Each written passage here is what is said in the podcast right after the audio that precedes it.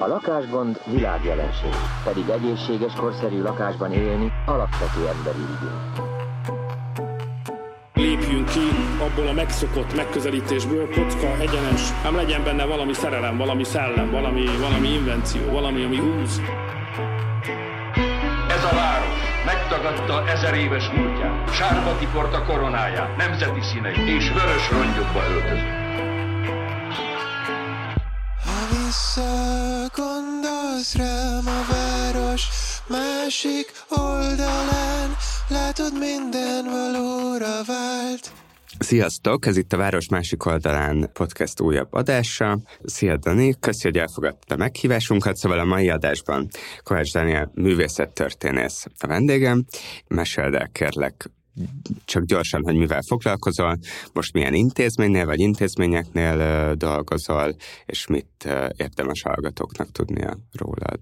Én az ELT-n és, és Rómában tanultam művészettörténetet egyetemen. Talán merem azt mondani magamról, hogy építészettörténész vagyok, bár ilyen szakmai hivatalosan nincs Magyarországon és a Magyar Építészeti Múzeum és Műemlékvédelmi Dokumentációs Központ, azaz röviden a MÉMDK múzeumi osztályán dolgozom, Egyébként ott az 1945 utáni gyűjteménynek vagyok hivatalosan a, a gondozója, tehát a 20. század második feléből való és kortárs építészettel foglalkozom, hivatásszerűen is, és, és a hobbim is ez most már lassan, 20 éve szerintem. Mai adás egyik apropója az Budapest 150. születésnapja, aminek a nyilván kiterjedt esemény sorozat ünnepli a várost, de az egyik szerintem legizgalmasabb program az a Sosem volt Budapest című kiállítás, aminek kurátora vagy. Szóval a kiállítással kapcsolatban nagyon egyszerűen elsőként csak azt akartam kérdezni, hogy mi alapján válogattatok,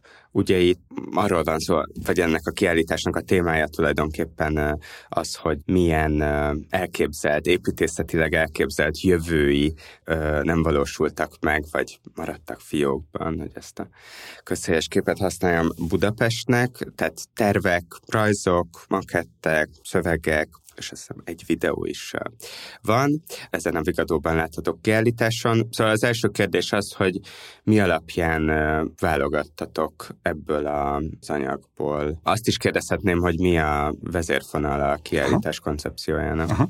Hát egy jó két évvel ezelőtt kezdtünk el azon gondolkodni, most már lassan három, hogy, hogy mivel készüljünk a, a főváros jubileumára. Ugye egyértelmű volt, hogy, hogy hogy ezt nekünk is meg kell valamilyen szinten ünnepelni, vagy felköszönteni Budapestet, és tulajdonképpen viszonylag gyorsan kialakult ez a koncepció, hogy, hogy akkor alapvetően a saját gyűjteményünket szeretnénk bemutatni, és a, a legmagától értetődőbb az volt, hogy akkor nem a megvalósult épületeken keresztül, hiszen azokat egyébként is mindenki ismeri, és nyilván ünnepli ebben az évben, hanem hogy valami újat mutassunk, ezért az alapvetően meg nem valósult papíron maradt elképzelésekkel foglalkozunk. Ez a narratíva, ez elég sok utat bejárt. Vicces, hogy, hogy a felvezetődben is szóba került a jövő, mint fogalom, mert valahol egyfajta elképzelt jövőképek ezek, ugyanakkor meg például az tudatos döntés volt, hogy nincs a kiállításon olyan projekt, ami még meg nem épült, de mondjuk folyamatban van, vagy lehetséges, hogy elkészült. Tehát igazából csak olyanok vannak, amik már biztosan nem fognak elkészülni. Lezárult. Amik jövő. lezárultak, igen, ez, ez, ez, ez, ez kimondható. Volt egy nagyon szép előképünk, az Unbuilt America, ami egy 1976 körül megjelent könyv az Egyesült Államokban, egy Stone és Sky nevű szerzőpárosnak a műve, és ők azt csinálták, hogy, hogy körbeutazták az egész Egyesült Államokat, és elmentek az irodákhoz, és kinyitották velük a tervtári fiókokat, és előszedték a legjobb meg nem valósult terveiket.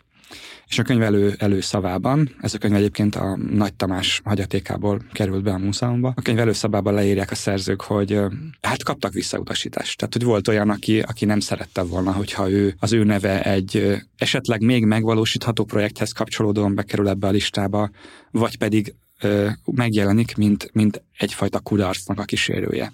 Tehát ugye az, a, már akkor is az építészek ezeket a meg nem épült házakat sok esetben kudarcként fogták föl. De a kiállítás pont valami olyasmit akar, akar hangsúlyozni, hogy, hogy ezek nem kudarcok, hogy a, hogy a meg nem valósult tervek ugyanúgy részei az építészet történetnek, sőt, hát sok esetben akár gondolatiságokban többet tudnak adni, mint egy sok-sok kompromisszum árán megvalósult ház. Részben azért is, mert hogy még szabadok, tehát hogy, hogy még annyi, annyi, annyi energia és fantázia és lehetőség van bennük, ami aztán később már szépen le lesz csonkolva, miközben, miközben megvalósulnának. És hát jellemzően ugye nem is foglalkozunk építészettörténészként akár, vagy ilyen a nagyobb összefoglaló írás, akkor nem, nagyon keveset foglalkozunk a tervekkel, és ez is egy kimondott szándék volt, hogy akkor most egy kicsit ezek kerüljenek előtérbe. Nagyon érdekes, hogy, hogy ezt mondod, hogy az építészet történeti, művészet történeti munkában keveset foglalkoztok ezekkel. Én azért vártam nagyon, hogy ilyen személyes legyek ezt a kiállítást, vagy azért töltöttem nagy izgalommal, mert ugye én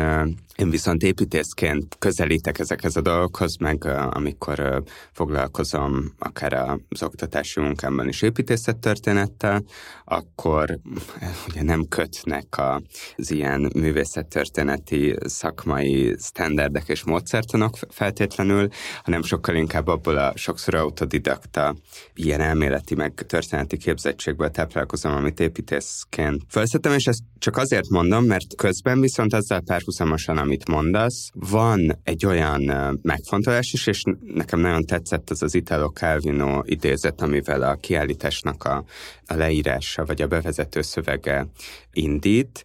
Ez a nagyszerű idézet, ez nagyon erőteljesen rímel Aldorossi nevű építésznek több írásában is megjelenő, több szövegében is megjelenő kitételével, ami szerint a terveknek ugyanolyan erős jelenléte van városokban, mint az épületeknek. Ez nyilván egy provokatív és egy nagyon építészes állítás, de ugye itt arra szól, hogy a, a nem realizált tervek a város történetének nagyon is valós alkotó elemei lesznek abban az értelemben, hogy, hogy meghatározzák az utánuk következő tervezett vagy megépített városnak a formáját, az ott létesülő épületeket, szóval, hogy ezek az elképzelések, ötletek, amikben nagyon sokszor rendkívül sok szellemi munka, gondolkodás megy, és ugye mindig tartalmaznak egy víziót, és itt most nem feltétlenül valami utópikus vagy megvalósíthatatlan dologra gondolok, hanem valamilyen elképzelést arról, hogy milyen, milyen formát és milyen életet képzelnek el az építészek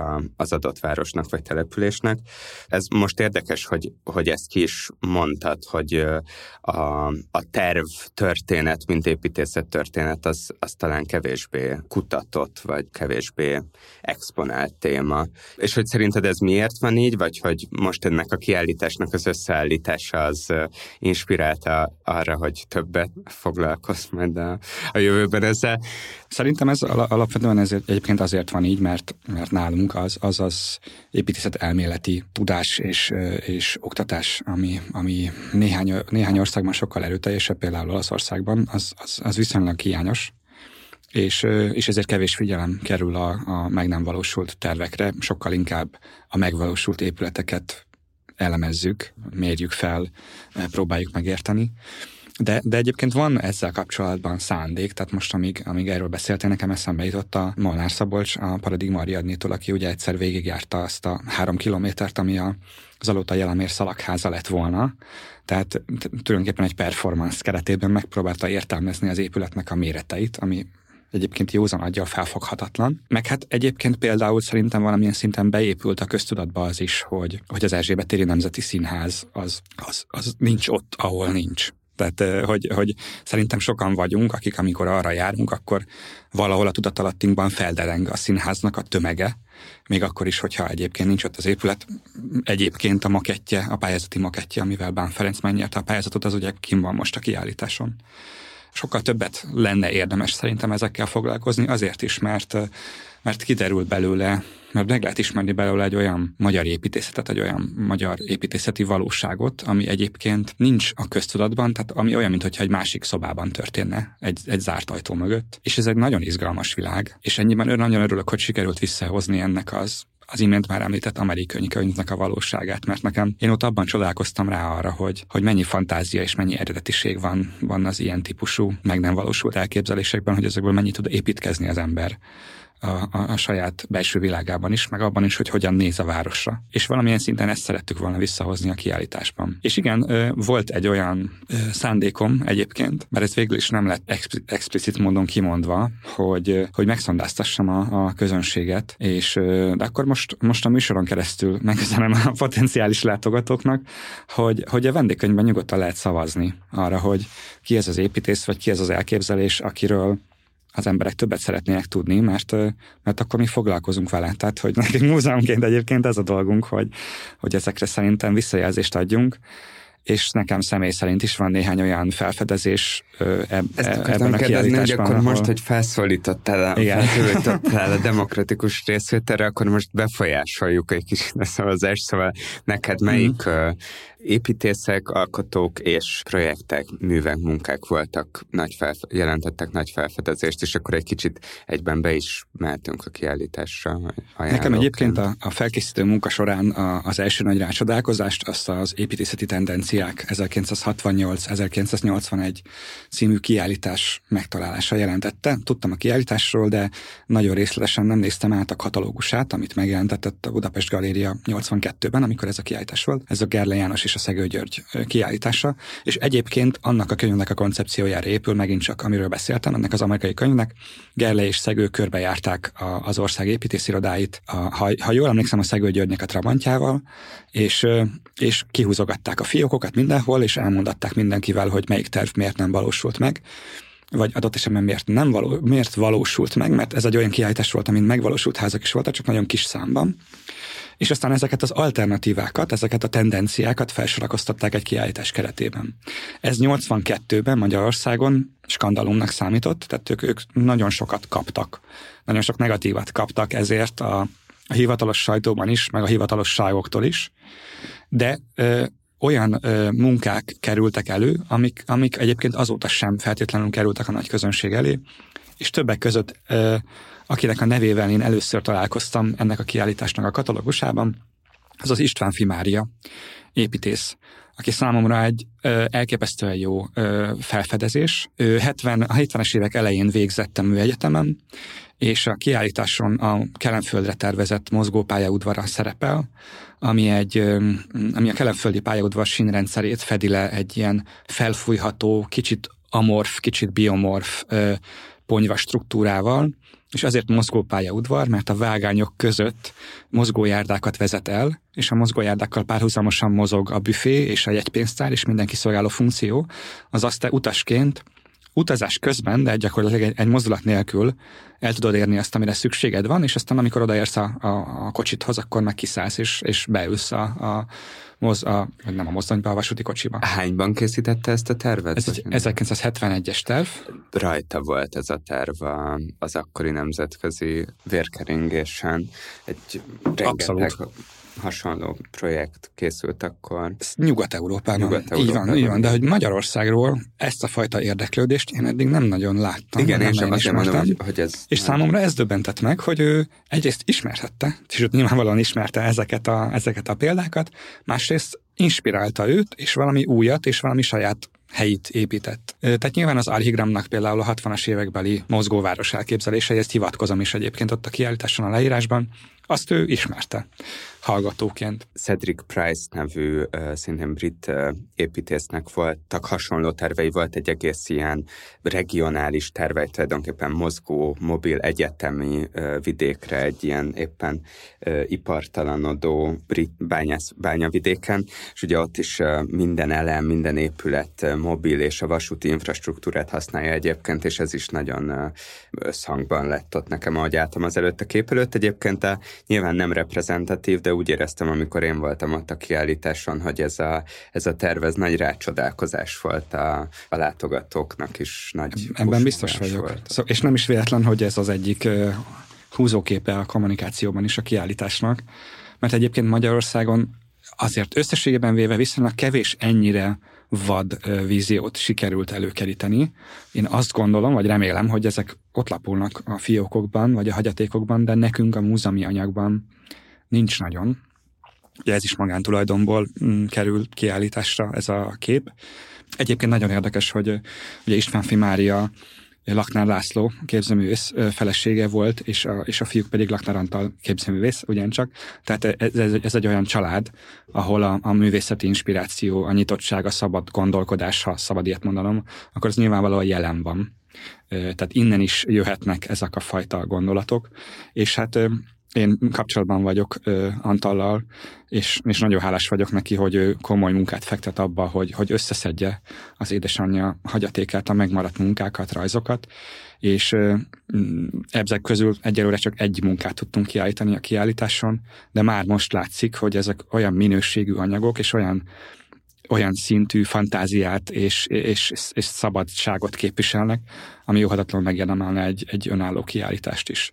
Csak persze sajnos István Fimária egyáltalán nincs benne a köztudatban, még az építészek sem ismerik szerintem, úgyhogy őt először föl kell építeni. Tehát egy ilyen folyamatnak egy, egy első lépése egyébként most ez a kiállított mozgópályaudvar ott a kiállításon. És van még olyan terv, amit akár nem is ismerhetett a szélesebb, vagy akár a szűkebb szakmai közönség, vagy ami akár nektek is nagy újdonságot jelentett, és most látható? Szerintem viszonylag sok ilyen terv van. Tehát van néhány, néhány klasszikust kiállítunk, például Tálos Gyulának a munkáit azért már korábban bemutatta a, a múzeum több kiállításon is, Kocsis Ivánt, Zaluta Jelemér szalagháza is ott van, megint csak magántulajdonból, Nagy Bálint hagyatékából kölcsönözve, de például Kismarti Lechner Kamilnak a, a nálunk őrzött hagyatéka, az igazából még nem volt feldolgozva, és ö, számomra az is kiderült, hogy ő is egy hihetetlenül termékeny és, és, és nagyon fantáziadús építész, és több olyan projektje is van, és ezáltal a kiállításon is szerepel, amiket én magam sem ismertem korábban.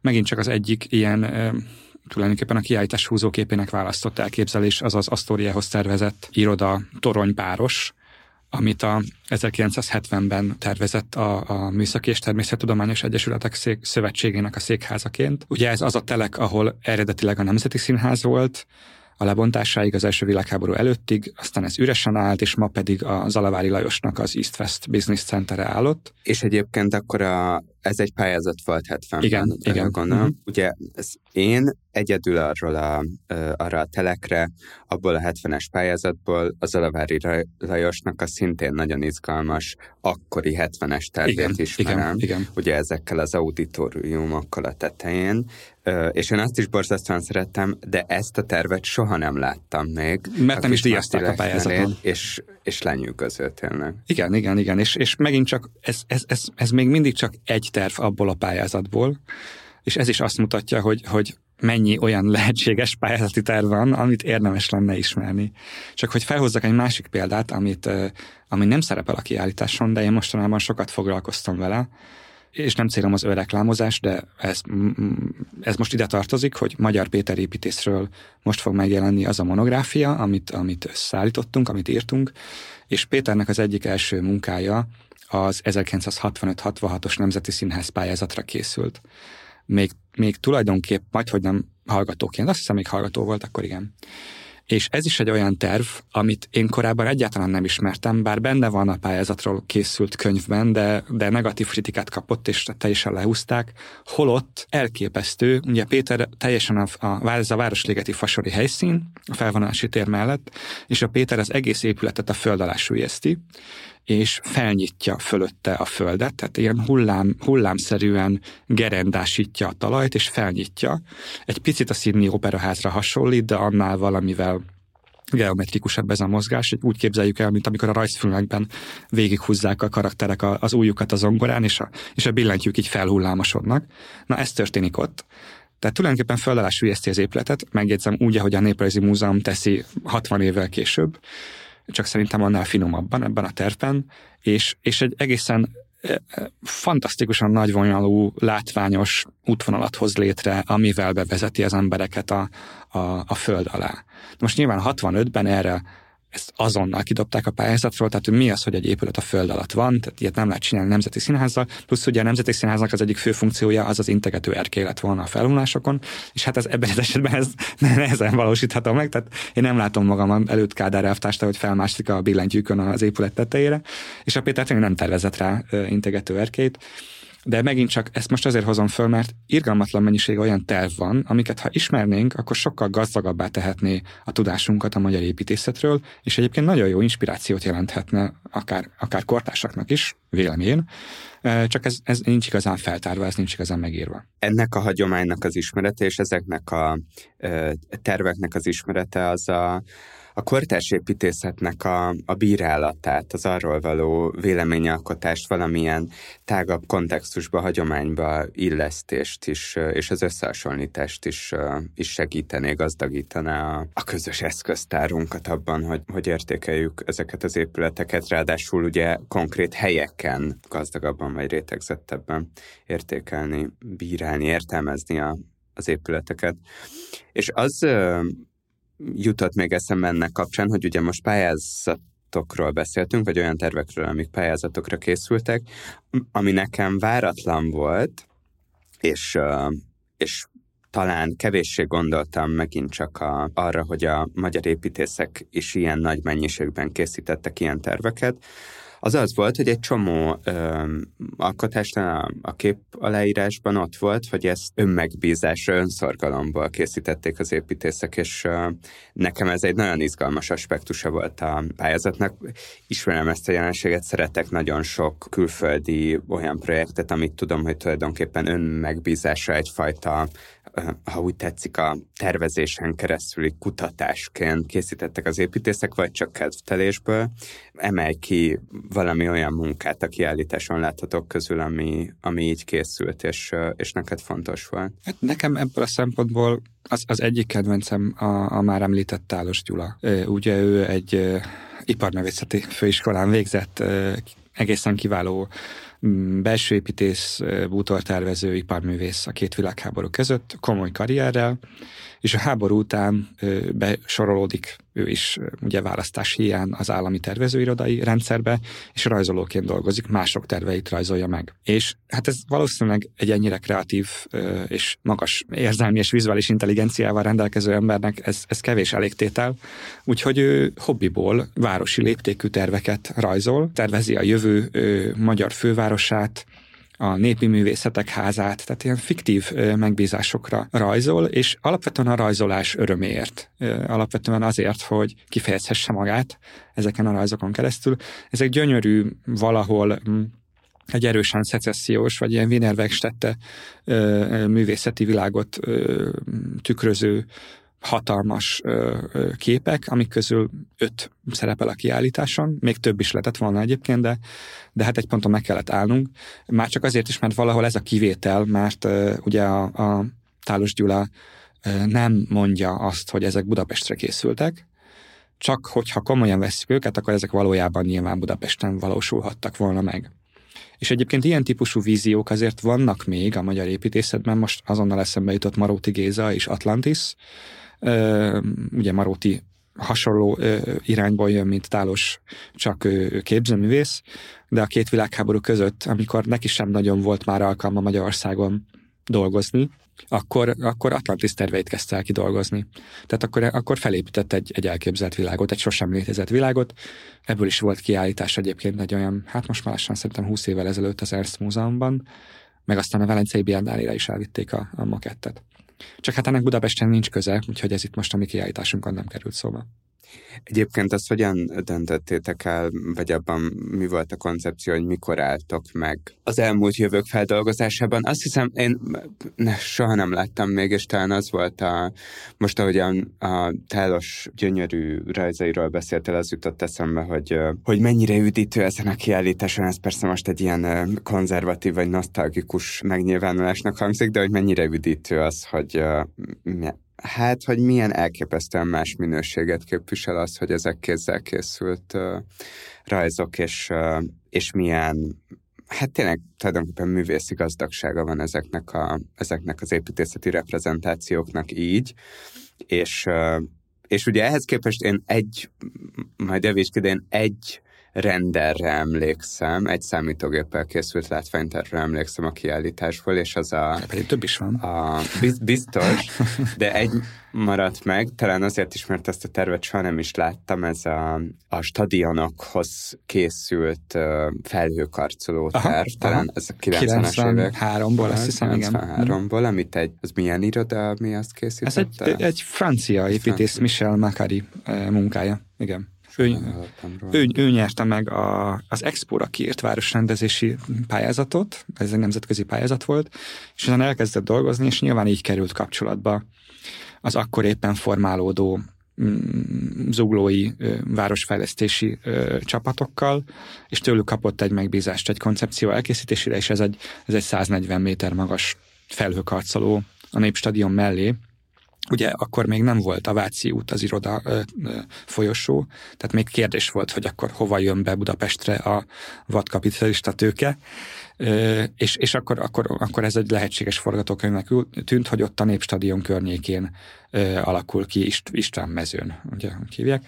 Azt hiszem ez, a, ez az iroda negyed, és ennek lett volna egy egy zászlós hajója, ez a toronyház. Er, erre hivatkoztam most, igen. Mondjuk, amikor egy ilyen tervnek a hátterét feldolgozzátok, akkor azt lehet látni ezen keresztül, hogy miért alakult másképpen? Hogy ez mennyiben tudatos döntés, és mennyiben mondjuk a, az ingatlan piac alakulásának a, amennyire lehet spontán, spontaneitásról beszélni, a spontán folyása eredményezte azt végül is, hogy, hogy a Váci út lett az a tenge, és kevésbé a... Hát helyzettől és műtől és projektől függ, hogy mennyire mélyen, mélyen lehet ennek utána nézni.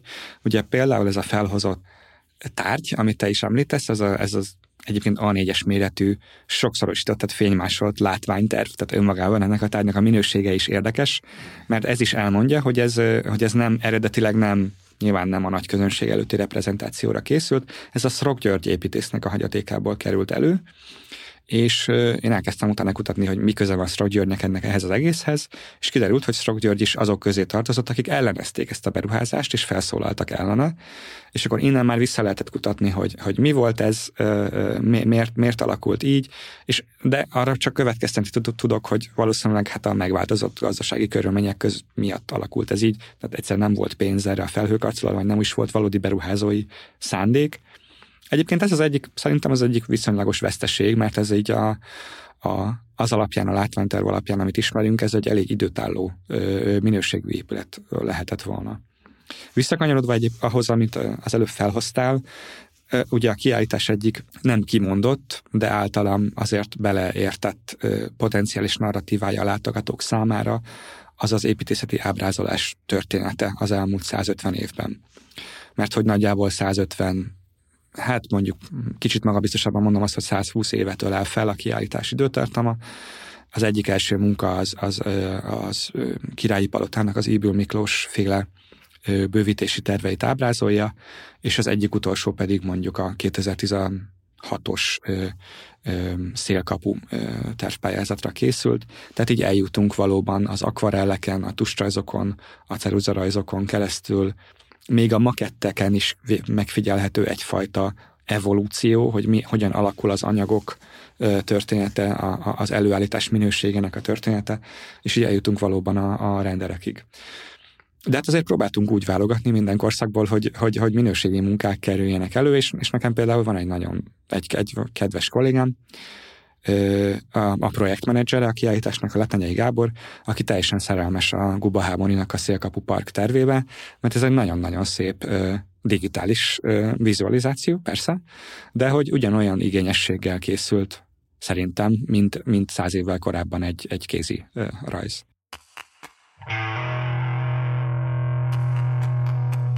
Ugye mindenképpen tehát a 150 év az egy adottság volt, arra valamilyen szinten fontos volt reflektálnunk a kiállításban.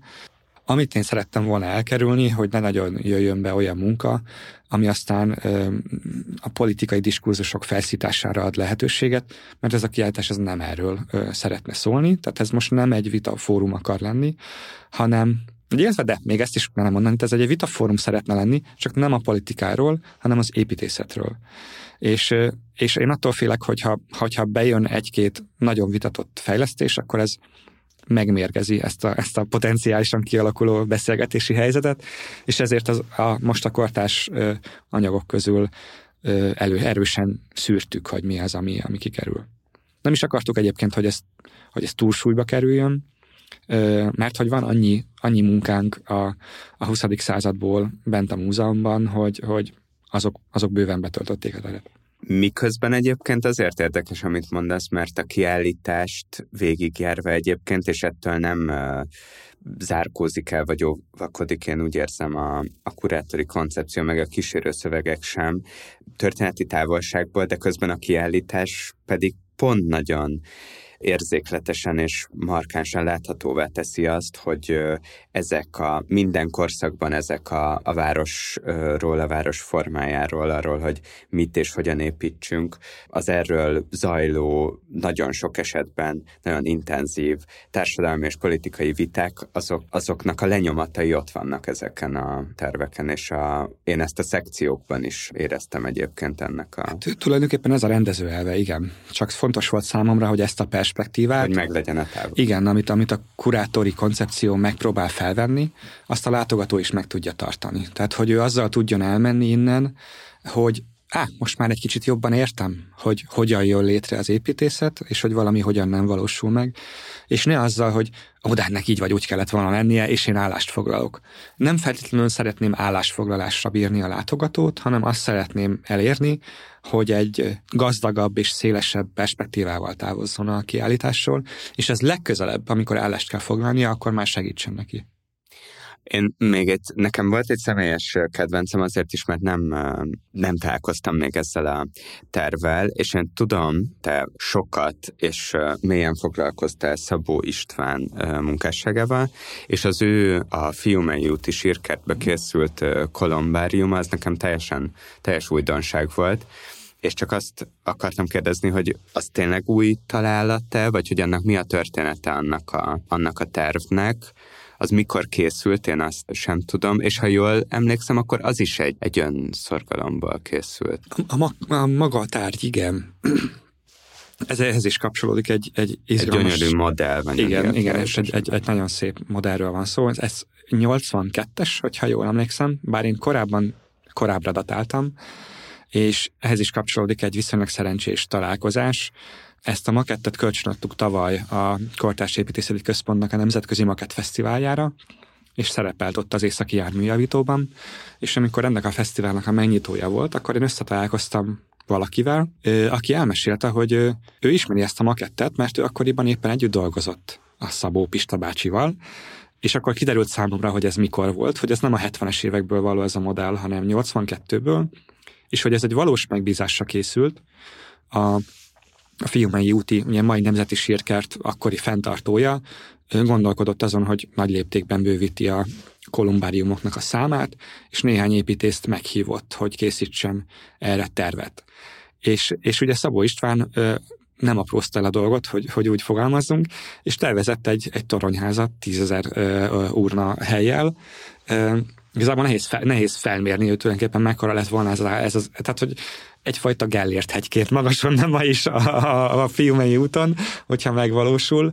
Vannak egyébként ilyen típusú épületek, az az érdekes, tehát például Dél-Amerikában, vagy a, vagy a mediterrán vidékeken, ahol az úrnatemetkezésnek nagyobb hagyományai vannak, már csak a helyhiány miatt is.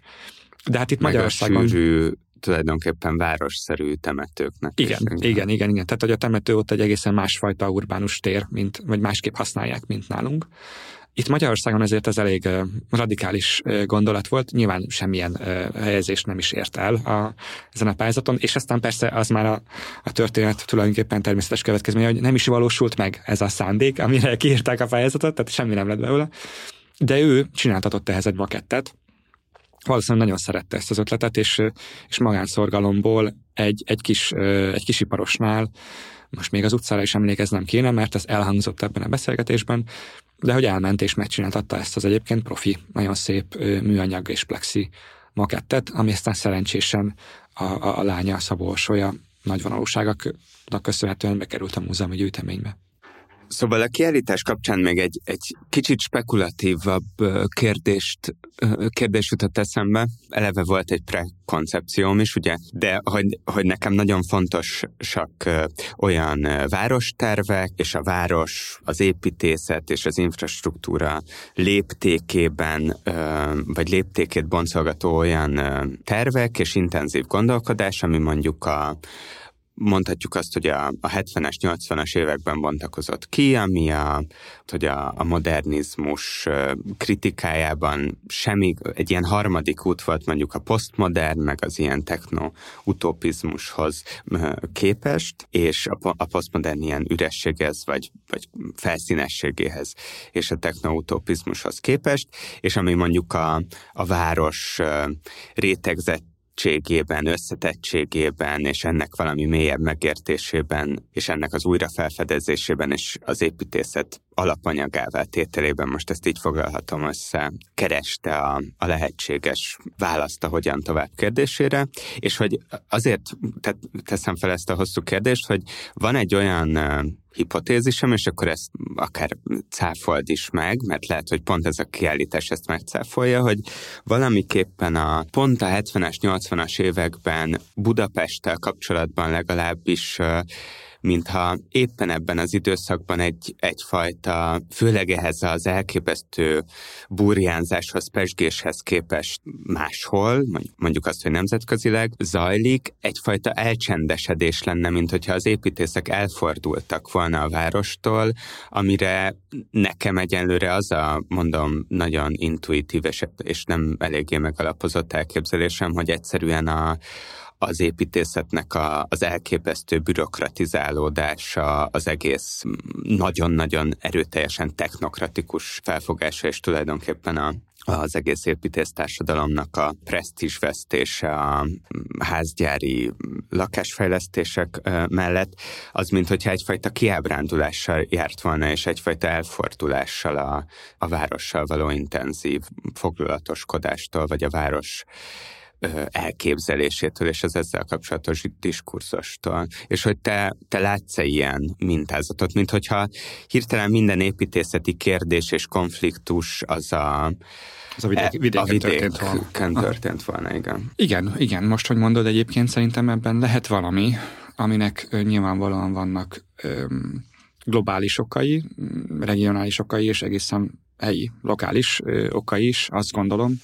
Tehát nyilván a az olajválság következményeként, meg az egész 68 utáni gazdasági mechanizmus lecsengését követően, vagy inkább azt is mondhatjuk nyugodtan, hogy leállítását ö, ö, követően a Budapest mm, egy jó tíz éven keresztül egyfajta ilyen élőhalott állapotba került, tehát nem nagyon voltak pályázatok, nem nagyon voltak nagy fejlesztési szándékok, de ehhez hozzátartozik szerintem az is, hogy, hogy ez az az időszak, amikor a, a, a magyar építészek nagyobb számban tudnak nyitni a magán megbízók felé.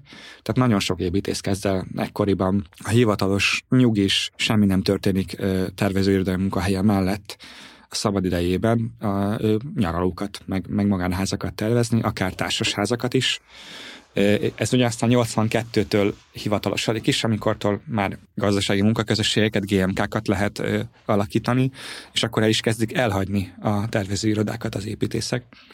Tehát igazából nincs is ö, idejük nekik arra, hogy, hogy ö, ezzel foglalkozzanak, hogy a város jövőjével foglalkozzanak. És emellett, igen, tehát akinek van ideje arra, meg van szándéka arra, az vidéken van, tehát Pécsen elindul a, a belvárosi rehabilitáció, ugye a Pécset kialakult nagyon-nagyon izgalmas építészeti műhely. A Pécsi tervnél, az a 70-es évek végéig ugye Csete György körül, aztán tőle függetlenül például a Dévényi Sándorral vagy a Várnagy Péterrel az zajlik, ott jobbnál jobb épületek készülnek el, víziók is egyébként, de konkrétan épületek is. Ugyanígy Egerben az Egri kör elkezd a belvárossal foglalkozni, tehát a, a, a nagyszabású szándékok helyett a figyelem az egy picit arra terelődik, hogy mi az az érték, amit ott helyben meg tudunk tartani, és ez egyébként egy vidéki város léptékében sokkal jobban elérhető és érzékelhető. Ugye Budapesten egyébként ennek az egész mozgalomnak a, az egyik fő alakja, az, az Rádai Mihály, akihez aztán egy idő, egy idő után érdekes módon Oskó Judit is csatlakozik, aki, aki az a pályájának az első részében még, még egyfajta kontrasztot képezett, valahol egy szemléletváltáson ment ő maga is át, és elkezdte a, a, a meglévő értékeket is, is egyenragunként kezelni a lehetséges újakkal.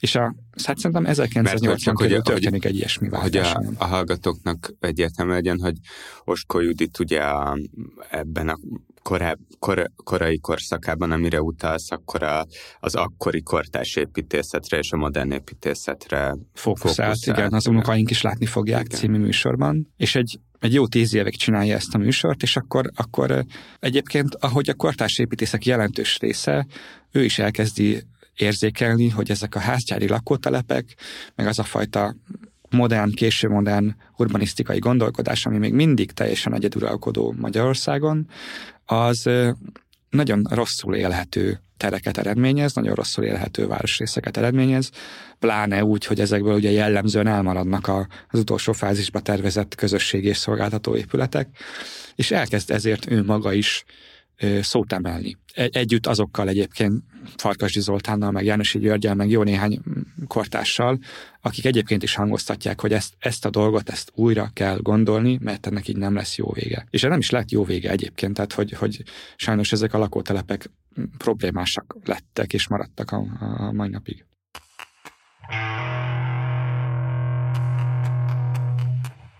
Két építészen gondolkodtam a kiállításon, a hiányuk miatt Budapest elképzelésével, Budapest formájának, tereinek az elképzelésével kapcsolatos elcsendesedéssel, vagy az ettől való elfordulással, kiábrándulással kapcsolatban. Ugye ez folytatható a a rendszerváltás utánra is, ahol a 90-es években meg ugye so, sokan hatalmas lehetőségeket láttak a, a kapitalizmus beköszöntében, bevezetésében. Látunk is 90-es években készült terveket, és akkor itt jut eszembe, hogy ebből számomra ennek a korszaknak a egyértelműen a legmeghatározóbb figurája, együtt azzal, hogy a, a magyar építész elit azért mindig én úgy érzem, hogy egyfajta távolságtartással, hanem lenézéssel fordult az ő munkássága iránt, de az Finta József, talán neki nincsen terve a ö, kiállításon. De van. Van.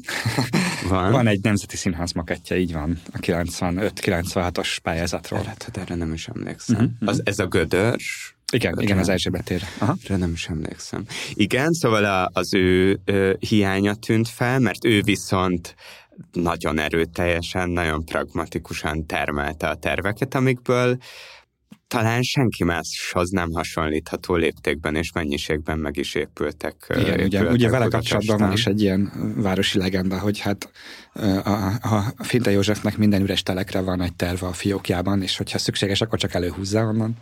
Jó, de akkor ebből a fiókból nem válogattatok a kiállításon. Gondolom a másik akit föl akartál volna hozni, ez Makovec Igen. Imre.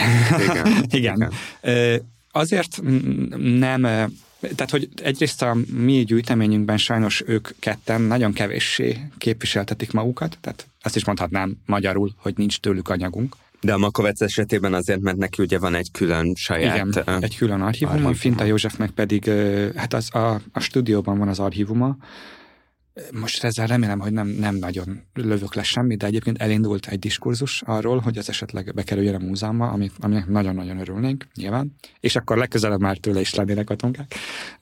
De hogy ők mindeket nagyon... nagyon fontos lenne azzal foglalkozni. Kom- Teljesen egyetértek, igen. De ők mindeket annyira ismert alakjai a magyar építészetnek, és a jellemzően a hozzájuk kapcsolódó ilyen elképzelések is eléggé ismertek és hivatkozottak ahhoz, hogy, hogy én most úgy döntöttem, hogy, hogy inkább olyanoknak adunk teret a kiállításban, akik kevésbé láthatóak, vagy kevésbé ismertek. Ide még csak annyi, hogy, se, hogy segíts abban, hogy a, egyébként a Makovec Imrének a hatalmas katedrális tervén kívül van ilyen nagy léptékű a városban jól látható változást, változást célzó léptékű terve a Budapestre? Hát hogyha, hogyha nagyon végignézzük a 95-ös, illetve aztán 96-os expóhoz készült terveket, akkor ott szerintem került volna elő olyan ö, munka, nem csak Makovesztől, hanem Fintától és hát gyakorlatilag a kor teljes építészeti elitjétől is, amit, amit ki lehetett volna állítani. De ott például azt fékezte le a lendületemet, hogy az Expo mint olyan, az egy, az egy önálló kiállítás valójában. Tehát ez, ez abszolút megérdemelne egy monografikus kutatást, hiszen nagyon-nagyon sok izgalmas vízió született. Ezek közül nálunk a múzeumban ugye kettőnek van tárgyi emléke, a Turányi Gábor vezetésével tervezett Magyar Pavilonnak, aminek egy nagyon szép mokettje szerepel a kiállításon, illetve a Magyar Péter és Lázár Antal által tervezett Gyalogos hídnak. Ez egy megvét, pályázati megvételt nyert terv ami, ami szintén kint van. Illetve hát persze a tüskecsarnokhoz oh, az is újdonság volt, ez Igen, a csöves. Ez a három cső, összefont csőből készült. Illetve hát nyilván a tüskecsarnokkal kapcsolatos anyagok is megvannak nálunk, csak hát az ugye megvalósult végül, némi késéssel. Úgyhogy igen, tehát hogy, hogy ezt jól érzékelett szerintem, hogy elképesztően sok irányban nyíltak ki ajtók a, a kiállítás előkészítése közben, és néha akár fájó döntéseket kellett hozni arról, hogy merre lépünk tovább, és merre nem. Alapvetően, amit szerettünk volna, az adni egyrészt egy átfogó képet a nálunk levő anyagnak a gazdagságáról, és, és minél több irányba lehetőség szerint elindítani a várossal és az építészettel kapcsolatos gondolkodást, legyen szó urbánus léptékről, vagy legyen szó akár egy bejárati ajtónak a megoldásáról, mint ugye Nagy Tamásnak a szuper ifjúsági klubjánál, ahol egy félig lehúzott nadrág cipzár lett volna a bejárati ajtó. Szerintem, mm, tehát hogy én azt gondolom, hogy, hogy ennyiben talán minden, mind, a város minden szintje iránt érdeklődő számára kínálhat valami kis meglepetést a kiállítás.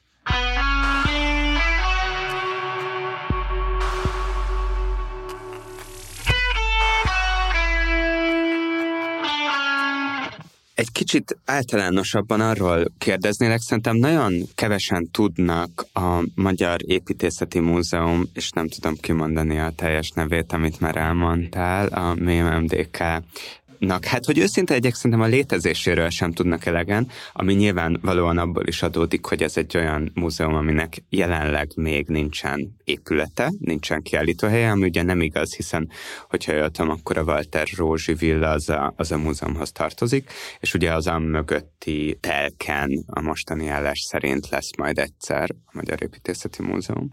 A részben elbontott volt, milyen kórház volt az? Ez a belügyminisztériumi kórház Corvin Otto nevét viselte egy ideig, ha jól emlékszem. Igen, ugye ez sokáig annál sokaknak ismerős lehet, aki foglalkozik várossal, hogy ez egy nagyon népszerű ilyen urbex helyszín volt ez a kórház.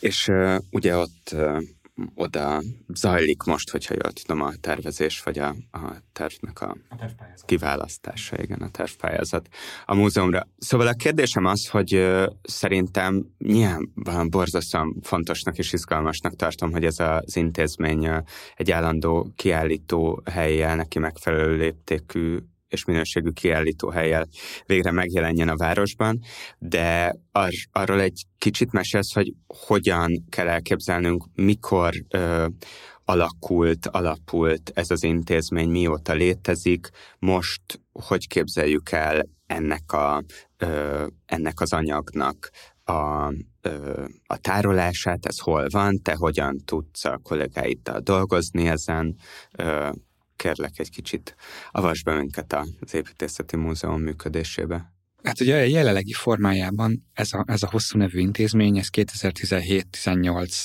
fordulóján jött létre. Tulajdonképpen két nagyobb gyűjteménynek az egyesítésével. Az egyik az a, az a név első fele, a Magyar Építészeti Múzeum kollekciója, a második pedig a, a név második fele, a Műemlékvédelmi Dokumentációs Központ, ami ugye a az egykori műemlékvédelmi hivatal archívuma. A kettő közül ez az utóbbi az, amelyik nagyobb múltra tekinthet vissza, tehát ez ennek tavaly volt az alapításának a 150. évfordulója. Megjegyzem ugyanezen a helyen, ahol most sosem volt Budapest kiállítás van, rendeztünk is neki egy átfogó kiállítást ennek kapcsán. Tehát ez az tulajdonképpen az elmúlt 150 év összes magyar műemléki beavatkozásával kapcsolatos dokumentumot őrzi a hivatalos iratoktól a terveken át a, a fotódokumentációkig. Ez egy borzasztóan gazdag, és nyilván minden érintett számára nagyon hasznos ö, archívumi anyag, ami ö, ami néhány évig a, a műemlékvédelmi hivatal ö, megszüntetését követően nem volt használható és látogatható, de most újra az. Ö, és, és tulajdonképpen hasonló a sorsa a Magyar Építészeti Múzeumnak, amit pedig 1968-ban hoztak létre. Egyébként vicces módon az akkori országos műemléki felügyelőség szárnyai alatt és épületében. Ugye ennek az alapításához tulajdonképpen az a felismerés vezetett, hogy, hogy oké, okay, hogy van egy műemlékvédelmi hivatal, de nincs rendezve, hogy hova kerülnek az építész hagyatékok. Tehát amikor, amikor elmegy egy, egy híres művelője a magyar építészetnek, akkor teljesen rendezetlen, hogy az ő hátrahagyott terveivel, dokumentumaival, fotóival, makettjeivel mi történik. És ez a két világháború közötti mesterek kapcsán, akik az 50-es, 60-as években haltak meg, de akár már kortársak is, tehát például idősebb Gyanáki István, nagyon aktív kérdésként merült fel, hogy akkor mi lesz ezekkel az anyagokkal, és hosszas lobbizás után Major Máté, Zádor Anna, Dercsényi Dezső nyomására sikerült az OMF, tehát az Országos Műemléki Felügyelőség keblén létrehozni egy múzeumot, először két alkalmazottal, ha jól emlékszem, de aztán ez, ez fejlődni tudott, és, és kinőtt belőle egy országos szakmúzeum, ami a 80-as években aztán saját épületet is kapott a Mókus utcában, Óbudán. A, az örök átka az az volt ennek a gyűjteménynek, ami aztán nagyon szépen növekedett, gazdagodott sok híres építész hagyatékával, hogy sosem volt állandó kiállítótere, mindig csak ö, raktárnak és irodának alkalmas ö, épülete volt, egészen a közelmúltig. Ez véletlenek, szerencsétlen egybeesések sorozata volt, vagy ennek lehet valami, vagy van más magyarázata ennek, hogy sosem lett én nem látok el mögött összesküvés, mhm. összesküvés elméletet, szóval szerintem ez, ez nyilván a lobbyerő hiánya, nyilván a, a, az, az építészet önreprezentációjának a hiánya, valószínű az is benne játszik, hogy de egyébként van egy építészek háza, aminek van kiállítótere, akkor minek a múzeumnak ilyesmi. Most csak, most csak most csak hangosan gondolkodom egyébként, hogy hol milyen szándék térítette el ezt a, ezt a, a, a ezt a helyzetet. Nagyon-nagyon sok épületbe beálmodták az építészeti múzeumot a, a, a története során, a Sándor palotától kezdve a a Kisszáli templom térig. A Sándor palotában. A Sándor palotában is volt. De konkrétan kivi, azt hiszem kiviteli terv szintig jutottak el az elképzelések. Nyilván, De ez is a rendszerváltás előtt. Igen, igen. Tehát nyilván mielőtt abból ö, ö, miniszterelnöki, illetve köztársasági elnöki hivatal ö, lett, ö, az nem lett volna rossz, nyilván, okay. de hát nem jött össze. A Párizsi divatcsarnok is fölmerült, szóval tényleg, ugye a Liget Budapest pályázat első fordulójában is benne volt az Építészeti Múzeum, ahol lett is a nyertes pályaterv, de aztán ez lekerült a, a, a, az asztalról, és akkor végül 2017-18-ban egyrészt megalakult ez az intézmény, ezek, ezekkel az eredetekkel és ezekkel a gyűjteményekkel, bekerült a Magyar Művészeti Akadémia fennhatósága alá, és az MMA megkapta ezt a Városligeti Fasori helyszínt, hogy akkor itt készüljön el a, végül is a múzeum végleges otthona.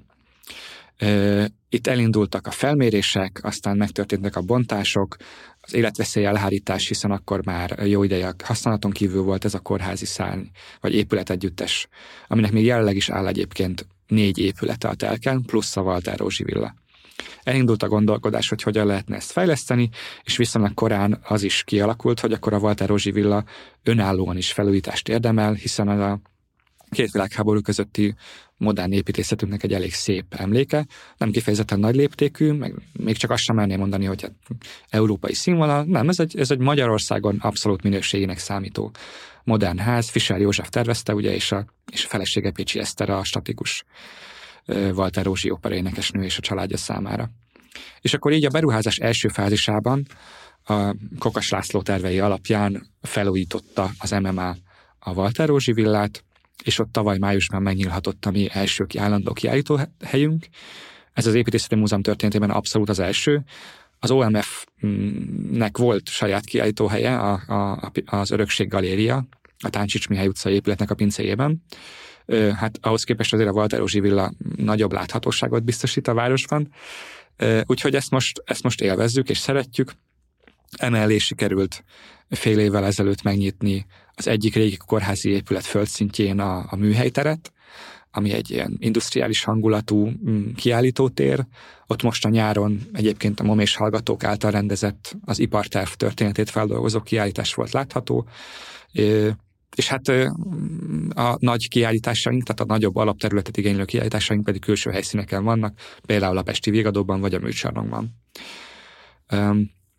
A, a, a múzeum munkatársai azok alapvetően ennek a két gyűjteménynek a további gondozásával, gyarapításával foglalkoznak. Az én ö, időm és energiám jelentős részét például egy nagyon kedves feladat a gyűjtemény gyarapítás teszi ki.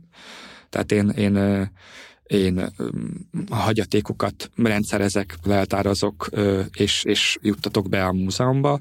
Nyilván a szükséges jogász, jogi és, és szállítói segítséggel, de például az elmúlt időszakban ilyennek tekinthető Nagy Tamás építésznek, a MOME egykori ö, ö, intézetigazgatójának a hagyatéka, amit a család felajánlásából kaphattunk meg, nagyon kevés ennyire teljes hagyaték van, tehát a Tamás gondosan archiválta a saját munkásságát, és a teljes építésziroda anyagát megkaptuk. Ez, ez, ezzel nagyjából be is telt egyébként a, a, az araktára, hova ezt beszállítottuk, és hát a feldolgozás az még nyilván elég sok időt fog igénybe venni, de ez például elképesztő jó anyag, és a most sosem volt Budapestre, már sikerült ebből válogatni ö, kiállítandó tárgyakat mert hogy a szándék másik fel meg az, hogy amellett, hogy fenntartjuk és, és gondozzuk ezt a gyűjteményt, amelyet amellett minél jobban megpróbáljuk megismertetni a nagy közönséggel, hogy ebben mi van, és ezt szolgálják a kiállítások, az előadások, a különféle vezetett séták például a, bent a múzeum gyűjteményében, vagy a Walter Rózsi villában.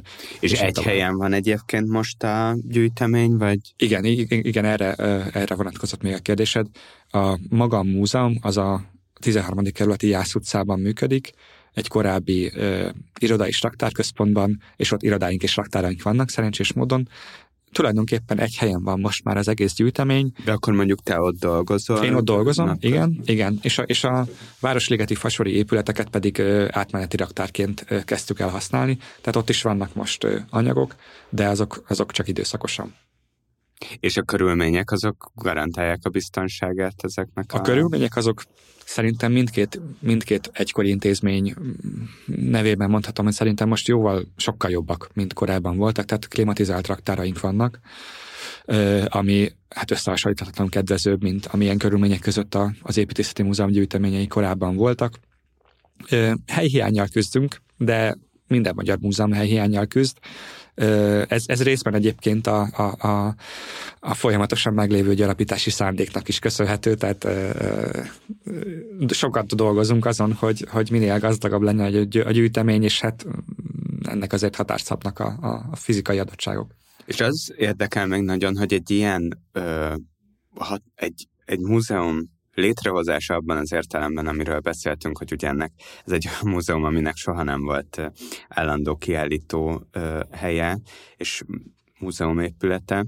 Szóval, hogy hogy arra vagyok kíváncsi, hogy az elmúlt években, hogyha most megvalósul ez, a, ez az építkezés, ez a fejlesztés, akkor, akkor nyilván nagyon sokat kellett azon dolgoznatok, hogy hogy meglegyen előre az a koncepció, hogy ebben milyen kiállítások lesznek, és erről, vagy erre nagyon kíváncsi vagyok, hogy itt állandó kiállítás lesz, vagy lesz, lesz-e állandó kiállítás, ami a gerincét adja kiállított térnek, és nyilván amellett lesznek időszakosok is, vagy, vagy itt folyamatosan változni fognak a, a kiállítások, és a, és a, a koncepciói annak, hogy hogyan prezentáljátok a, az építészet múltját, meg jelenét, szóval erre vagyok kíváncsi, hogy mi uh-huh. az uh-huh. elképzelés. Uh-huh.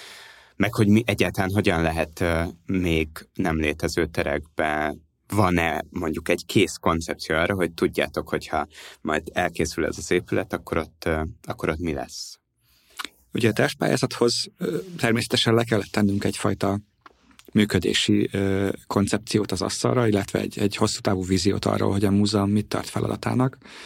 Nyilván ennek elkészítéséhez a, a, a múzeum munkatársai, és most nem is magamra gondolok, hanem a, arra a, a kollégákra, akiket ebben részt vettek, elég sokat utaztak, elég sokat ö, kommunikáltak, ö, és, és tanulmányoztak más intézményeket, és el is indult egy, egy program kidolgozása a majdani állandó kiállításra. Van egy olyan szándék, hogy, a, hogy az intézmények legyen állandó kiállítása, bár ennek a léptéke egyébként a korai elképzelésekhez képest jelentősen csökkent, és ehhez képest jelentősen nőtt az ideiglenes kiállító tér aránya, ami azt gondolom, hogy egy abszolút egészséges lépés tekintve, hogy ugye ugyan építészeti múzeum vagyunk, de valójában az építészet egy elég nehezen kiállítható dolog, és hát a mi gyűjteményünk sem tekint sokkal régebbre vissza, mint mondjuk az elmúlt 200 év. Tehát a magyar építészet ezer évéről elég nehéz kiállítást csinálunk, hiszen nincsenek fizikai tárgyaink erről. Hála Istennek, megjegyzem, mert hogy ezek a fizikai tárgyak, amik megvannak, azok az ott vannak a helyükön, tehát mi ezt nem akarjuk elhozni, és nem szeretnénk másolat kiállítást sem csinálni. És persze megvannak arra a kortás ö, ö, múzeumi technológia eszközei, hogy hogyan lehet élményszerű kiállítást csinálni, akár viszonylag kevés, vagy egyáltalán semmi eredeti anyag felhasználásával. Mm, nem vagyok benne biztos, hogy ilyen irányba kell ellépnünk. Erről azért zajlik még a diskurzus, tehát erre van időnk, hogy ezt eldöntsük.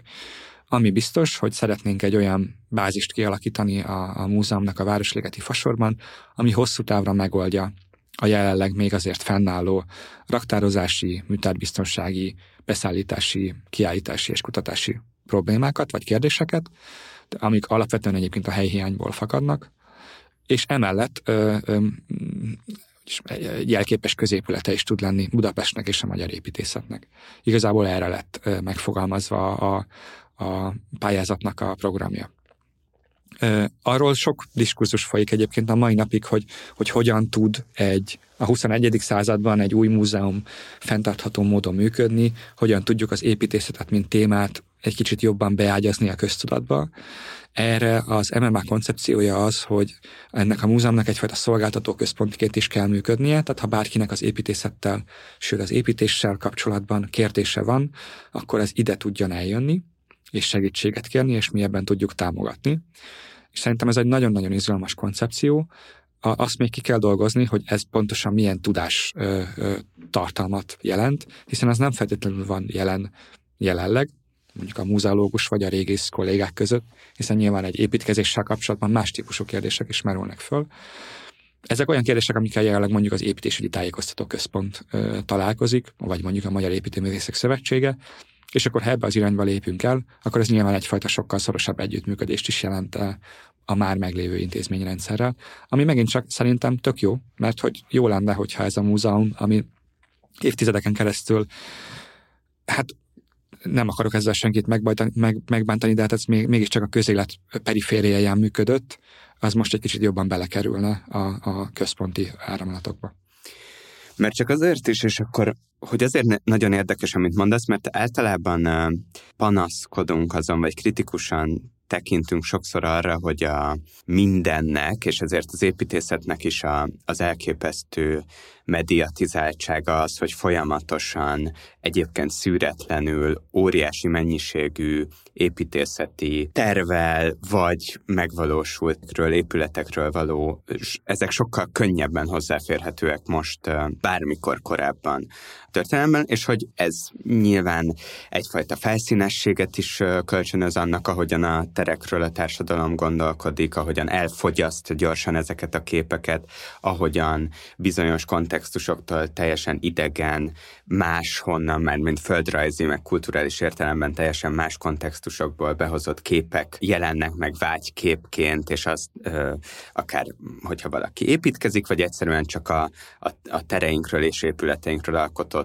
ö, képeiben a társadalomnak egy ilyen, egy ilyen egészen furcsa kollázs van, ahogyan ez a, ebben a felhőben elérhető ez a, ez a nagyon sok impulzus, és hogy ennek mindig a legtöbbször a negatív hatásairól beszélünk, meg hogy háttérbe szorul a, a terek fizikai tapasztalata, de nekem az a kérdésem, hogy te, aki ennek az intézménynek most a megteremtésén is dolgozol, meg egyáltalán építészet történészként dolgozol, hogy közben meg van egy óriási lehetőség is szerintem a abban, hogy valójában, vagy soha nem látott módon széles körű érdeklődés érezhető a, az építészet kérdései iránt, az iránt például, ami ugye a kiállításnak is a tárgya, minden egyes tervel kapcsolatban, ami megjelenik a nyilvánosságban, a médiában hatalmas vita alakul ki, mindenki el akarja mondani a véleményét. Van egy nagyon intenzív érdeklődés a társadalom részéről, és, és igazából csak arra vagyok kíváncsi, hogy,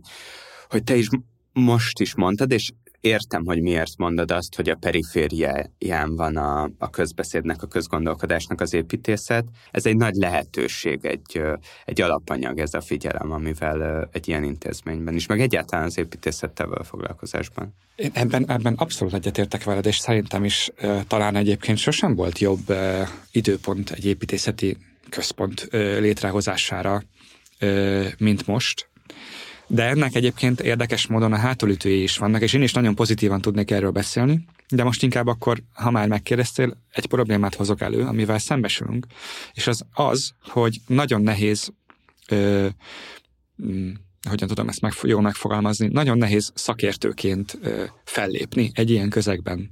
Tehát, hogy, hogy azok a fajta ö, szaktudások, amiket az ember elsajátított, és, és, és, és, és magáévá tett, és, és amik ennek az elérésén dolgozott, azok már kevéssé számítanak, hiszen egyrészt ezeknek a tudásoknak egy jó része az tényleg két kattintással elérhető, és mindenki úgy is érzi, hogy innentől kezdve ez az övé, akkor is egyébként, hogyha nem.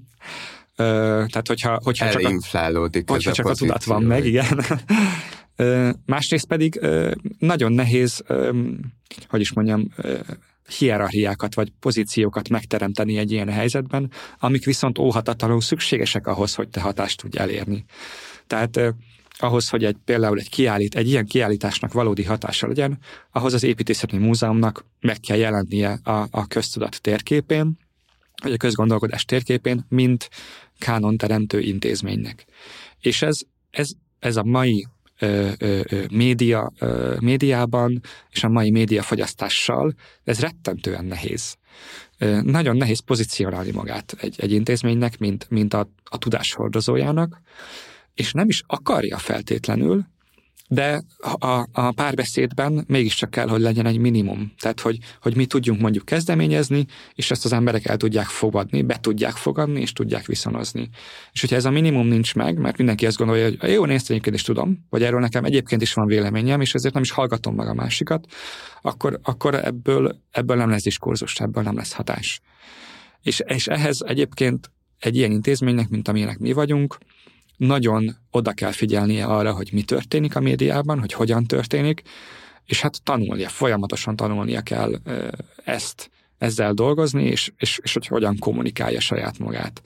És ebben egyébként még nekünk jócskán van mit tanulni szerintem, tehát még korán sem tartunk ott, ami ebből kihozható, mert ahogy mondod, egyébként a tartalom iránt irgalmatlan az érdeklődés, és minden alkalommal, mikor mi csoportokat fogadunk, vagy látogatókat fogadunk a múzeumban, akkor ez a kedvenc részem, amikor ilyen óriásira kerekedett szemekkel nézik az emberek, hogy miket húzunk elő a fiókokból, meg a dobozokból, mert elképesztő anyagaink vannak, csak még nem tudjuk pontosan, hogy hogyan tudnánk ezeket jobban eljuttatni a közönséghez.